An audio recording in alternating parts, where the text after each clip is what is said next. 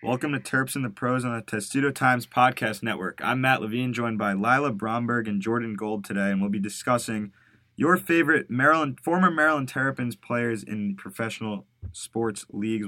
NFL recap of Week One. We'll have a PLL update and some 2K ratings that we'll go over, as well as a big special moment for two Terps, former Terps in the MLB. But we'll start with the NFL and we'll look at Stefon Diggs as the first player. Minnesota only threw the ball 10 times in this game, and Stefon Diggs was targeted two of those 10 times, two catches for 37 yards. So, Jordan, why did Minnesota only throw the ball 10 times, and why did Diggs see just two catches?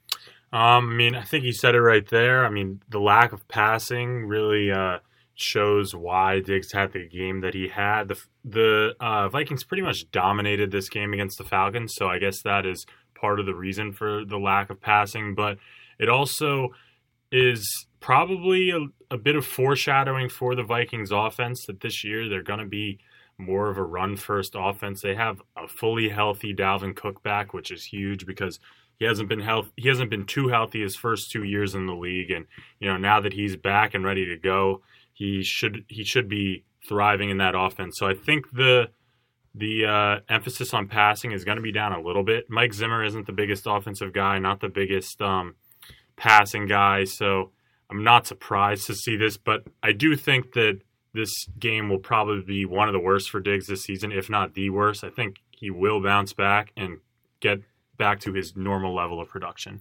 I mean, you said he had two catches, but and he was only targeted two times. So it's not like he was, you know, getting all these balls and didn't make a catch. He, you know, made both balls that came his way. But I think if I'm the Vikings, I think it's a mistake to not use the talent at wide receiver you have. Um, you know, you've got Stefon Diggs, you got Adam Thielen. Like, why would you not pass to those guys and utilize them. I don't know if maybe it's because of the beginning of the season, if it has to do with what they're expecting from the Packers um, and their pass rush or anything like that. Um, but I, I was really shocked to you know see them not going to those guys uh, as much. It was kind of disappointing. I was looking forward to maybe a big game from him. Yeah, I mean, you definitely saw that. I mean, it wasn't just Diggs. Like Thielen only had three targets and only three catches. I'm pretty sure. So I mean, it's it's not like it was just Diggs. This is th- clearly something that was with their offense on Sunday against the Falcons, and I think that I think that uh, this week against the Packers, I think it's gonna ho- hopefully change for Diggs. And I think one thing that may have played a factor into that too is that you know Stefon Diggs was questionable a little bit during the week. You know, missed a practice or two, and um, was coming off of some injury concerns, so maybe they're trying to kind of ease him back into it. I, I, I think there's no way that they don't use the talent they have in both of those wide receivers this season. I think that would be a big mistake. Well, they went up 14 nothing after the first quarter, and then it eventually became 28 nothing. So I guess over time in this game, it just became why would we throw the ball if we're winning by this much? Just run the ball, and that's why Dalvin Cook had 21 carries, 111 yards, and two touchdowns. So that's where all the production came from, was really from Dalvin Cook in the run game. And I don't think they really needed to use the passing game at all to beat the Falcons. It was all domination from the Vikings. And next week they're playing the Packers, which will be interesting. What if we see a little Stefon Diggs, uh, Darnell Savage kind of action? I would be very intrigued to uh, see see that and see how that matchup goes down. Who would you guys take in that matchup? Yeah, that'd be that'd be really cool. I mean, that safety matchup. I mean, your pro- safety with the wide receiver matchup. You're probably not going to see that too often, but I think it would be really cool to see. I think. I guess I'd have to give Diggs the upper hand, just you know, as a veteran and speedster wide receiver. But I don't know. We'll see. Yeah, it's not likely, but it, it could happen. No, There's always totally, a possibility. Totally, especially on like a deep ball or something mm-hmm. like that. But yeah, I think Diggs would probably just with the experience. But I think that Savage would want to kind of prove himself against you know one of the best Terps in the league. Um, he certainly looked very hungry on uh, Thursday night. Yeah, so on Thursday night with Darnell Savage, we'll go right to that. First thing I noticed in this game was when they were announcing the players. I think it was either Jim Nantz or Chris Collinsworth after said, "Isn't that last name fitting?" His last name is Savage, and he plays like a savage if you talk to many people. He had three tackles in this game, and all of us agree that he played much better than just the three tackles that the stats say.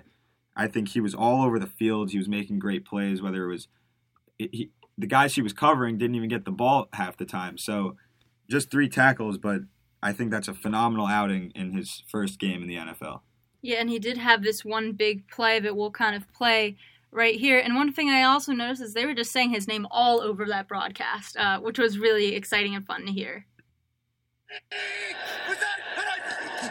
Trubisky, 8 of 13 for 71 yards. Fires over the middle. Incomplete. Coverage is good, and that's Savage making his presence felt tonight. He's just going to sit and then break up hard. He is not worried about anybody running behind him. He was all over that thing. Great.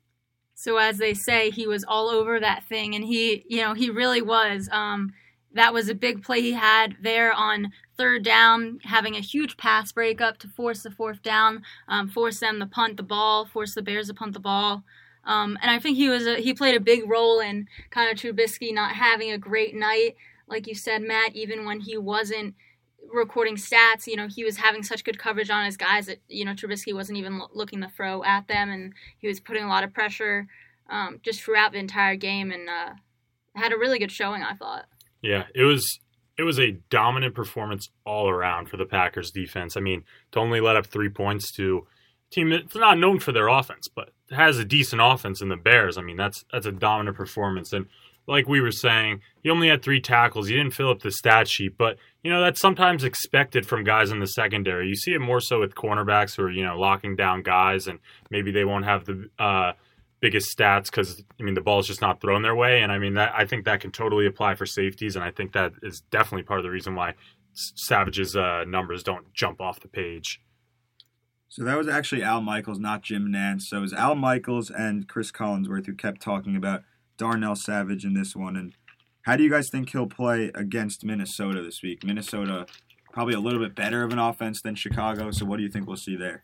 Yeah, I mean Minnesota certainly has a better receiving corps, and also, I mean, probably a little bit better uh, running attack. So it's definitely going to be a bit of a tougher challenge for them. And I, I think he'll play well, though. The Packers' defense looked really solid on Thursday night, and I don't expect that to change. They look all around very, very good, and I think Savage's strong play will continue. I think he's going to want to show out against Stefon Diggs. Uh, I know a lot of the guys in Maryland – uh, you know, playing at Maryland look up to him. And I, I think, you know, anytime they see a guy in the NFL, they look up to them. They're around the program. And so, you know, they didn't play together, but they know each other. I'm sure he certainly looks up to him and what he's been able to do in the league. You know, obviously different positions, but just to be able to make the league and um, make such a huge name for yourself as a Terp. And I feel like he's going to want to kind of show off for him maybe a little bit. I think uh, it'll be fun to see them uh, on the field together.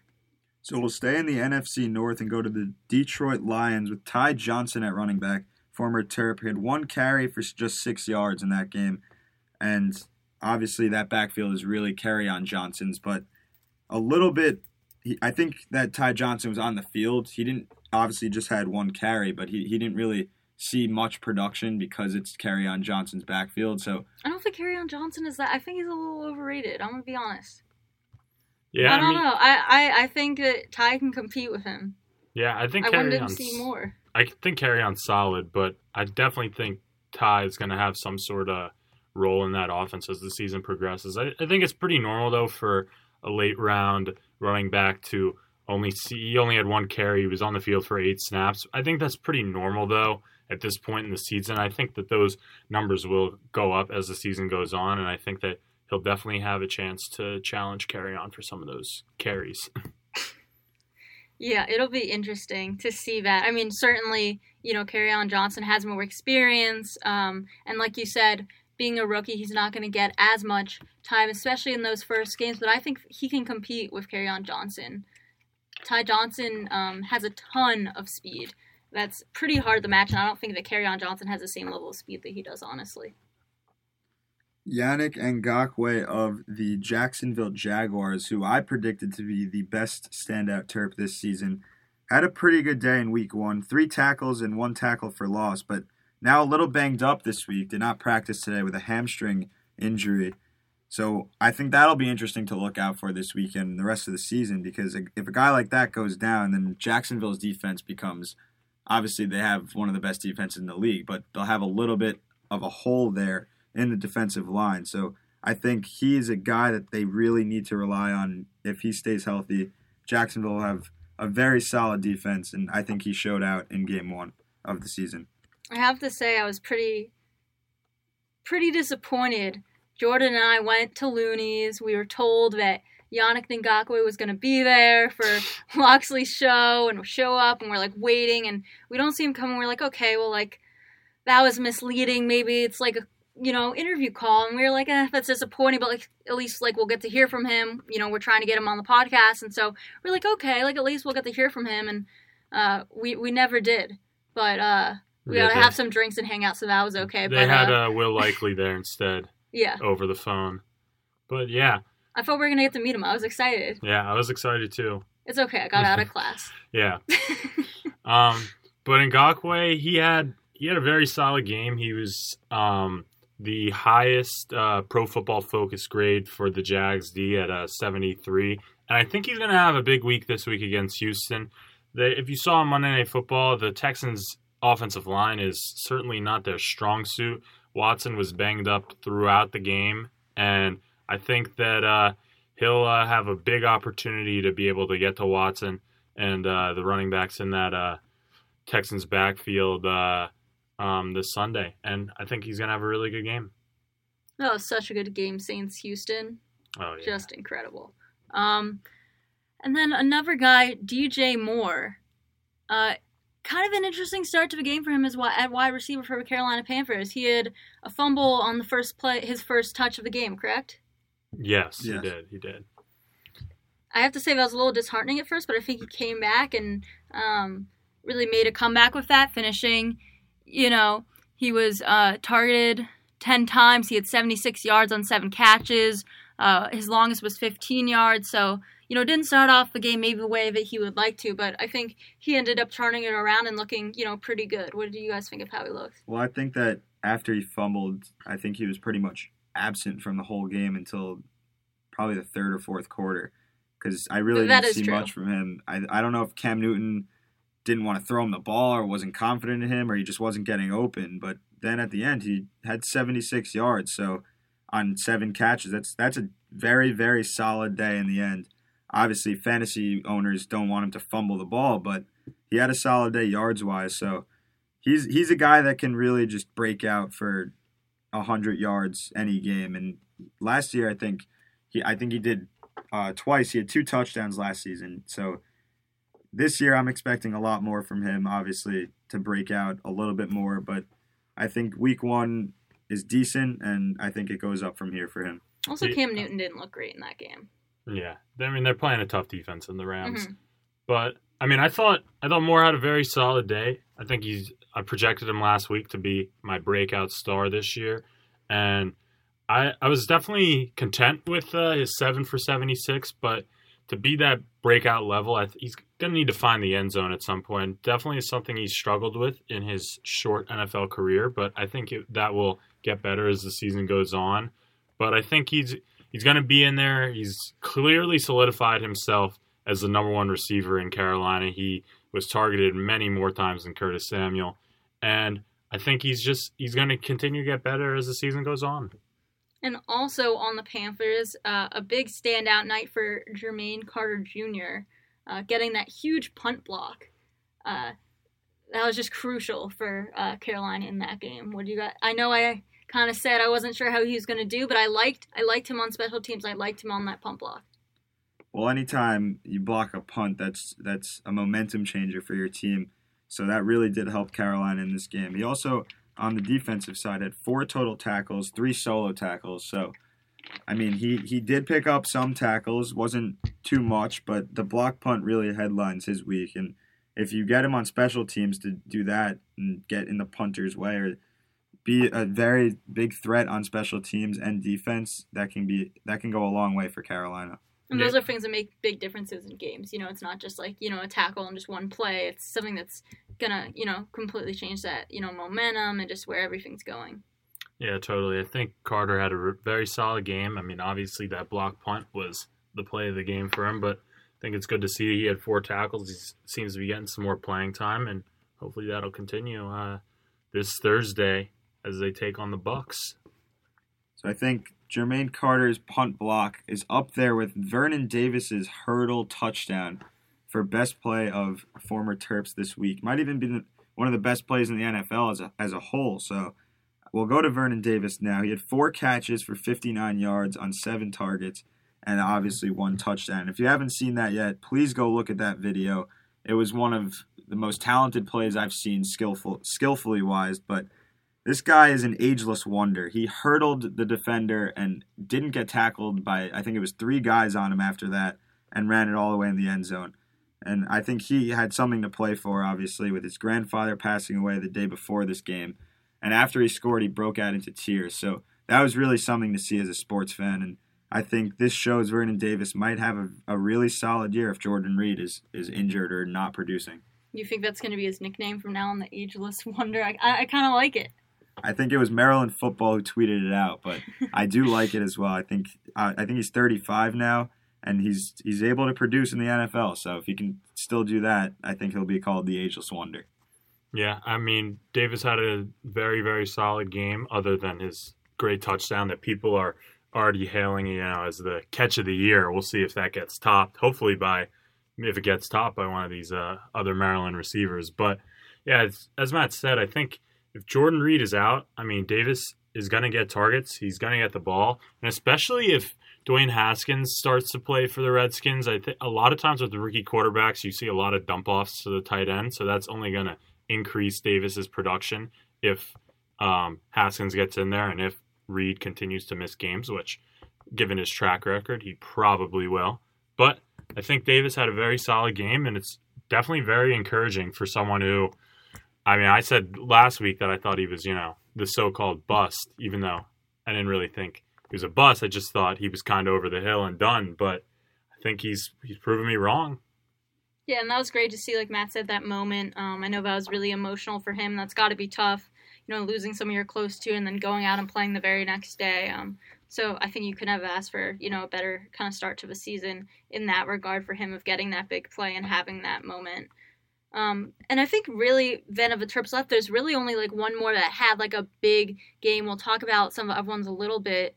Um, but the other one that had a big game was Quinton Jefferson for the Seahawks. I mean, I think I think Quinton had the biggest game of the Terps in the pros. I mean, he goes out there, he has six tackles, two sacks, three tackles for loss. He hit the quarterback three times and he defended two passes. I mean, that is that's a hell of a game for Quinton Jefferson. And I think they they have a lot of injuries up front. Uh, Ziggy Ansah is not playing. Jarran Reed is suspended uh, six games, so that has really opened the opportunity for Quinton Jefferson. And I think that as long as those guys are out, he's gonna continue to produce. He also talked about after the game he said that uh, with the addition of Jadeveon Clowney, he's seeing a lot of double teams from the offensive line, so it's easier for her, easier for him to sneak in and you know get to the quarterback. And I think that production is going to continue for sure.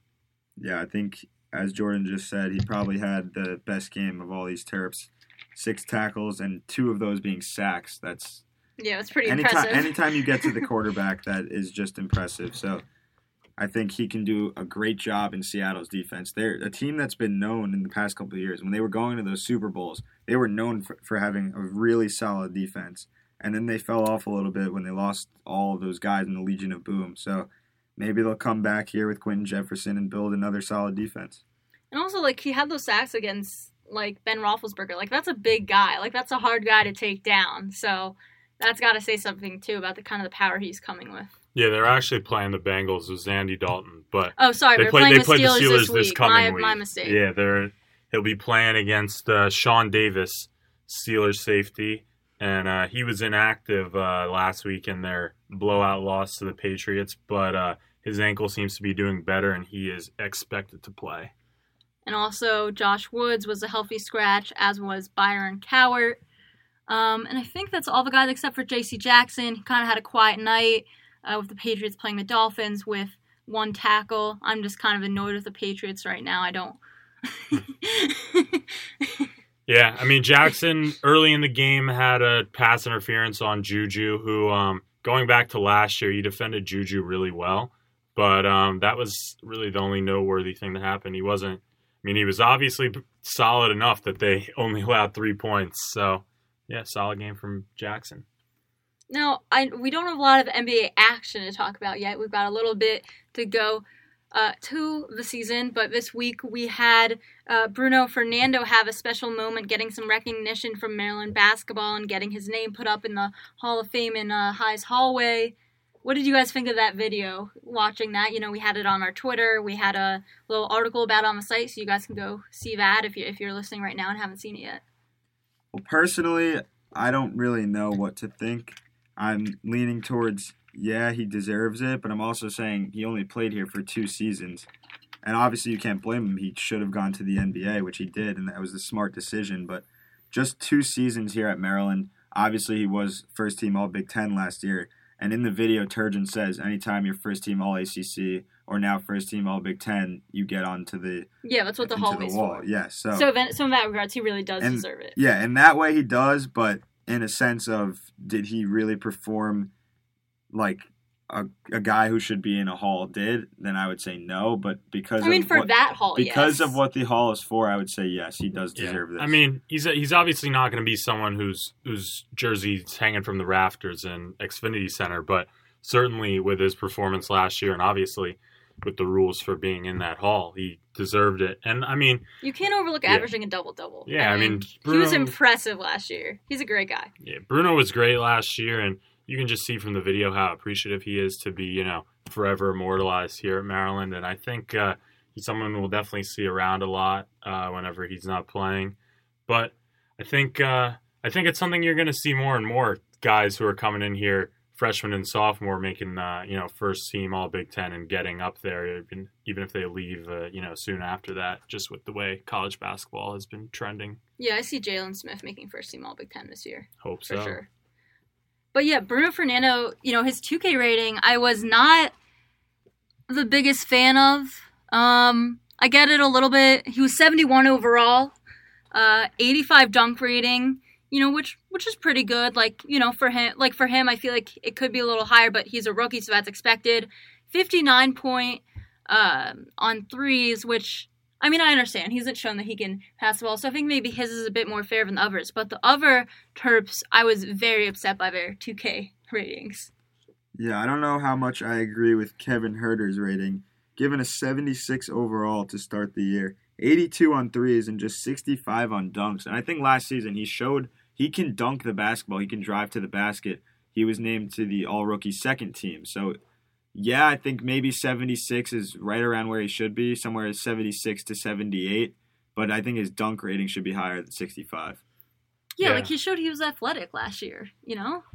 Yeah, I totally agree with that. I think uh, I think Huerter should definitely be a little bit higher uh, overall. I think 82 is pretty, you know, on point for the three point uh, rating, but yeah, dunks should definitely be a little higher. He's he's very deceptively athletic, you could say. But I think I think going back to Bruno, I think that's that's pretty spot on for a for a rookie coming into the league. Second yeah, I'm not as pick. upset by his. Yeah, I mean, is if he if he plays well, it'll certainly go up. But um, yeah, I think I think that's pretty spot on for But him. here's my thing with Huerter, right? If you have Bruno Fernando, who's an 85 dunk rating, then by that logic, I feel like Kevin Huerter is just as good at threes. I feel like he should be an 85 on threes. I don't know. I just Kevin Huerter's upsets me. It should be more. he'll he'll prove him wrong this season. Yeah, and then we also had Alex Len coming in at a 77 overall, and Jake Layman coming in at a 75. Which I mean, I think That's way too low. I think Layman is pr- pretty. He's pre- I think that's pretty spot on for him. Len, I think, is a tiny bit low. I think he's, especially at the end of the season for Atlanta, he really showed a lot of strong production, and I think uh, that's that's going to continue this year. He's going to be battling it out with Damian Jones and I guess Bruno for that starting center spot in Atlanta. But I think he, I mean, in my opinion, he's definitely the best of the bunch there, and I think he'll he's going to have a huge huge impact, I think, in their offense. Trae Young really seems to get him the ball, find him very nicely. So I think that's that's going to continue. But here's my problem with Layman's, right? Like, it wasn't that much better than his rating in previous seasons, but he improved so much. You know, he went from averaging 2.2 points and then one point per game in in you know his first two seasons, and then to 7.6 Um, you know, yes, he didn't get to play as big of a role as he would have liked on a really stacked team, but he I thought he looked really good, you know, last season.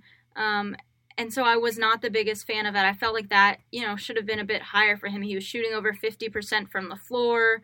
Um, yeah, I just wasn't a big fan of it. And also, he had a low dunk rating too, only a 60 on dunks. And uh, I, I saw some pretty impressive dunks from him last season of, you know, dunking on some guys and really getting up there. So I don't know. I think there's always going to be discrepancies and stuff with uh, 2K ratings, but these were, I was a bit upset with. Uh, yeah, I just wasn't the biggest fan. So something I just thought of actually is something that I think 2K should do is they should implement all-time college teams in the pros. So Ooh, I would I would love that. An all-time Maryland team and that players that went to Maryland who are, are currently in the NBA or were all-time in the NBA and do that with all the big schools for basketball, I think that would do very well for the video. I think game. you just had a, like a money making idea. Like that needs to happen. I would love to see that. But yeah, that would be awesome. okay, so who would be on your on your team if you're in, in 2K? Or like of these guys, of any of the, I guess just of these guys, who would you want in the ball while you're playing 2K? Of you know these four guys. I'd give it to Huerter. I think he can shoot, he can drive, he can pass, he could really do anything more than the other guys that the Terps have currently in the NBA. Obviously, Bruno, who is an electrifying player, but he's more in interior game. So I'd give it to Huerter. Yeah, I think I think Huerter is definitely the would. I think he's probably the best overall of the bunch. You know, as a basketball player, but certainly as a 2K uh, player. But you know, if they're if they're drawing up an all time team, I definitely want uh, Stevie Francis with the ball. I think he would be the star on that uh, 2K team.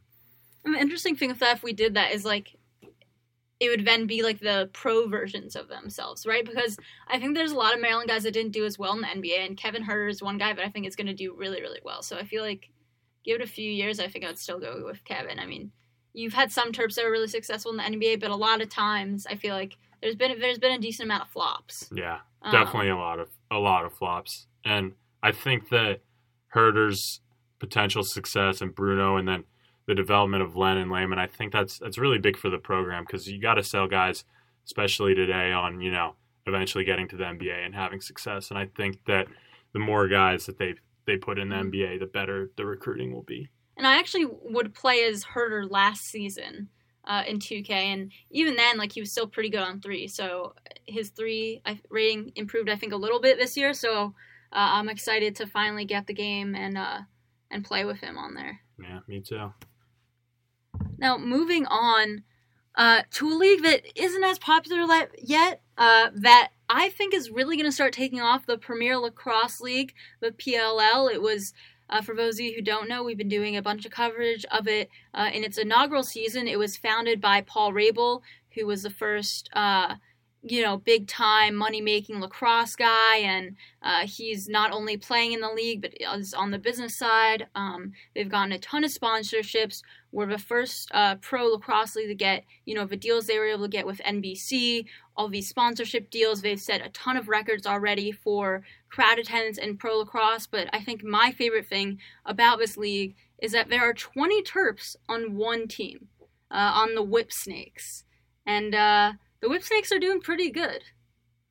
Yeah, I mean, they are heading to the first ever PLL championship, and I heard an interview with with Rabil earlier this year, and I think it's they're doing really cool stuff with the PLL. I can't say I'm the biggest lacrosse guy, but I think that they're doing some really cool stuff, and I think I'll definitely be something I t- tune into, uh, especially with you know the impact that the Terps are making. You see Matt Rambo, he's been elected as an MVP candidate. The voting's still in the process, but I think that um, I think that it's definitely something that's you know on the rise in the American sports world. Maryland has, is known to be one of the better lacrosse schools of all time, so it kind of makes sense that there are this many guys in this PLL. But to have 19 now on one team is it's kind of it's it's nice to see if you're. Oh if yeah, one got big, traded, so it's 19 now. If you're a big Maryland lacrosse fan, it, this is nice to see because you can obviously you watch them in college. Now you're going to watch them in the professional leagues.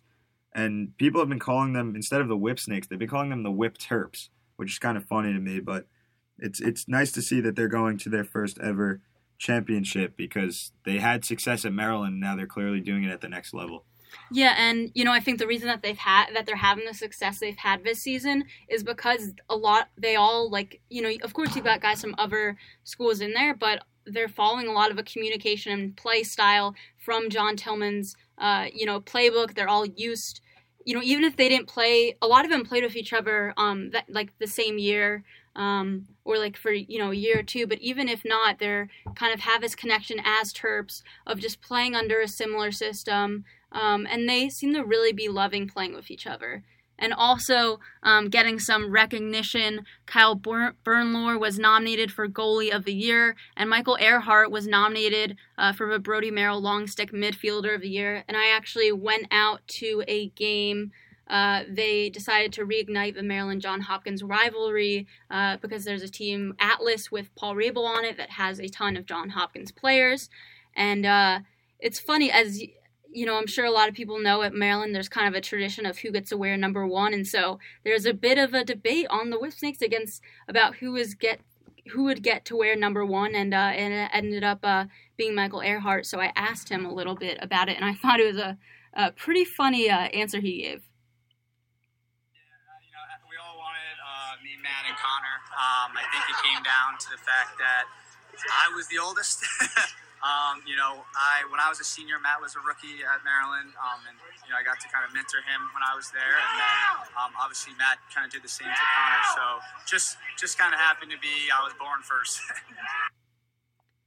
yeah, so I think that's interesting uh, that he talks about there that mentorship.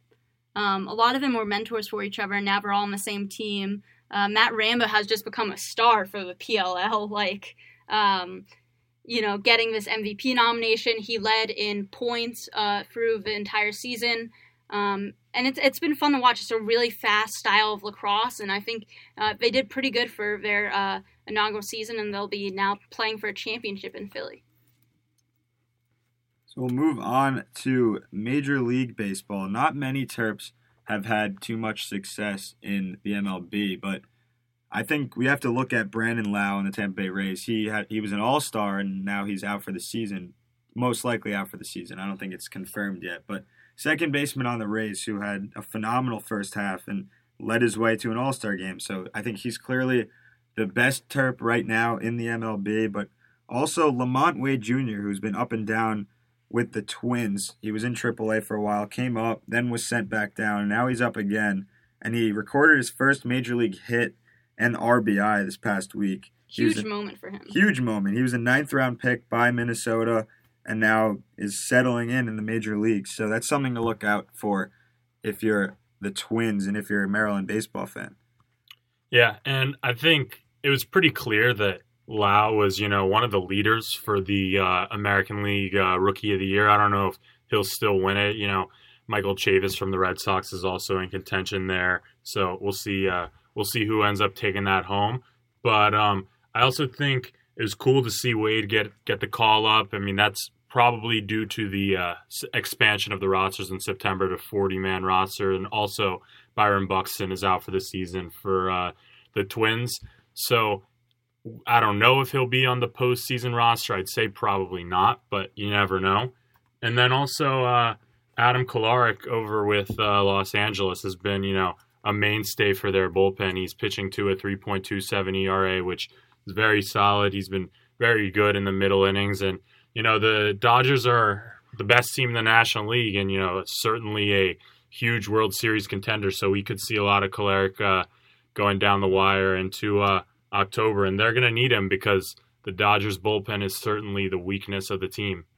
Yeah, I mean, if you look at the Dodgers, they basically blow out every team they play recently, and you don't see that much in baseball. But they're the first team to clinch the playoffs, and I think it, you have to look at their offense if if you're the Dodgers. Obviously, their starting pitching is also great with Ryu and Kershaw and other guys, but really it's their offense that catapults them to the next level, and that's why the Dodgers have been so successful runners up in the World Series last season, but I think they have a shot to get back into the World Series and maybe win it this year. What do you think, Jordan? Yeah, I mean, I think that they're certainly the favorites in the National League. I think the Braves could give them a bit of a challenge. Maybe the Cardinals, maybe the Nats, probably not.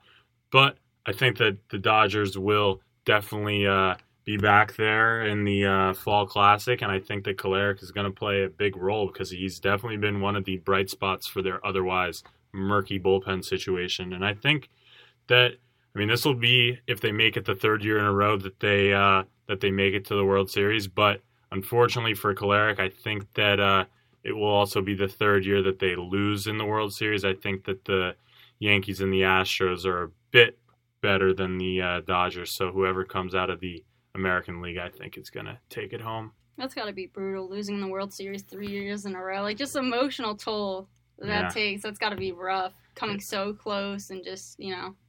But one Terp did this week get a uh, championship, not in the MLB, but uh, in the minor leagues, right, Matt? Yeah, so Hunter Parsons, a name you probably know, just got drafted this past season with a starting pitcher here, one of the best starting pitchers at Maryland career wise, and he led the Big Ten in wins in 2018, then got drafted by the New York Mets with the ninth in, in the 19th round.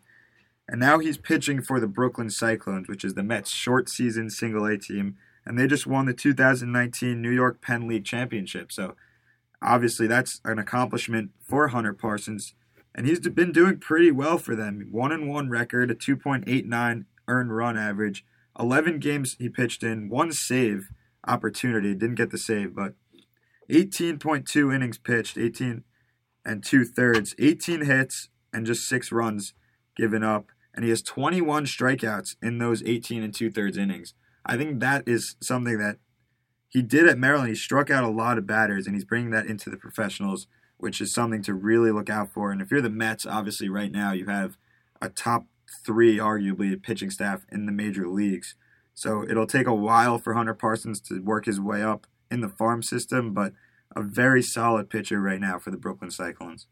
Yeah, and uh, while we're talking about Terps and the MLB, I think we'd be remiss not to mention uh, former Maryland pitcher Mike Shawaryn, who is now pitching for the Red Sox. He has been up and down from AAA to the bigs all year, and you know has found his way back because of injuries in the Red, to the Red Sox pitching staff and also the expanded rosters for September.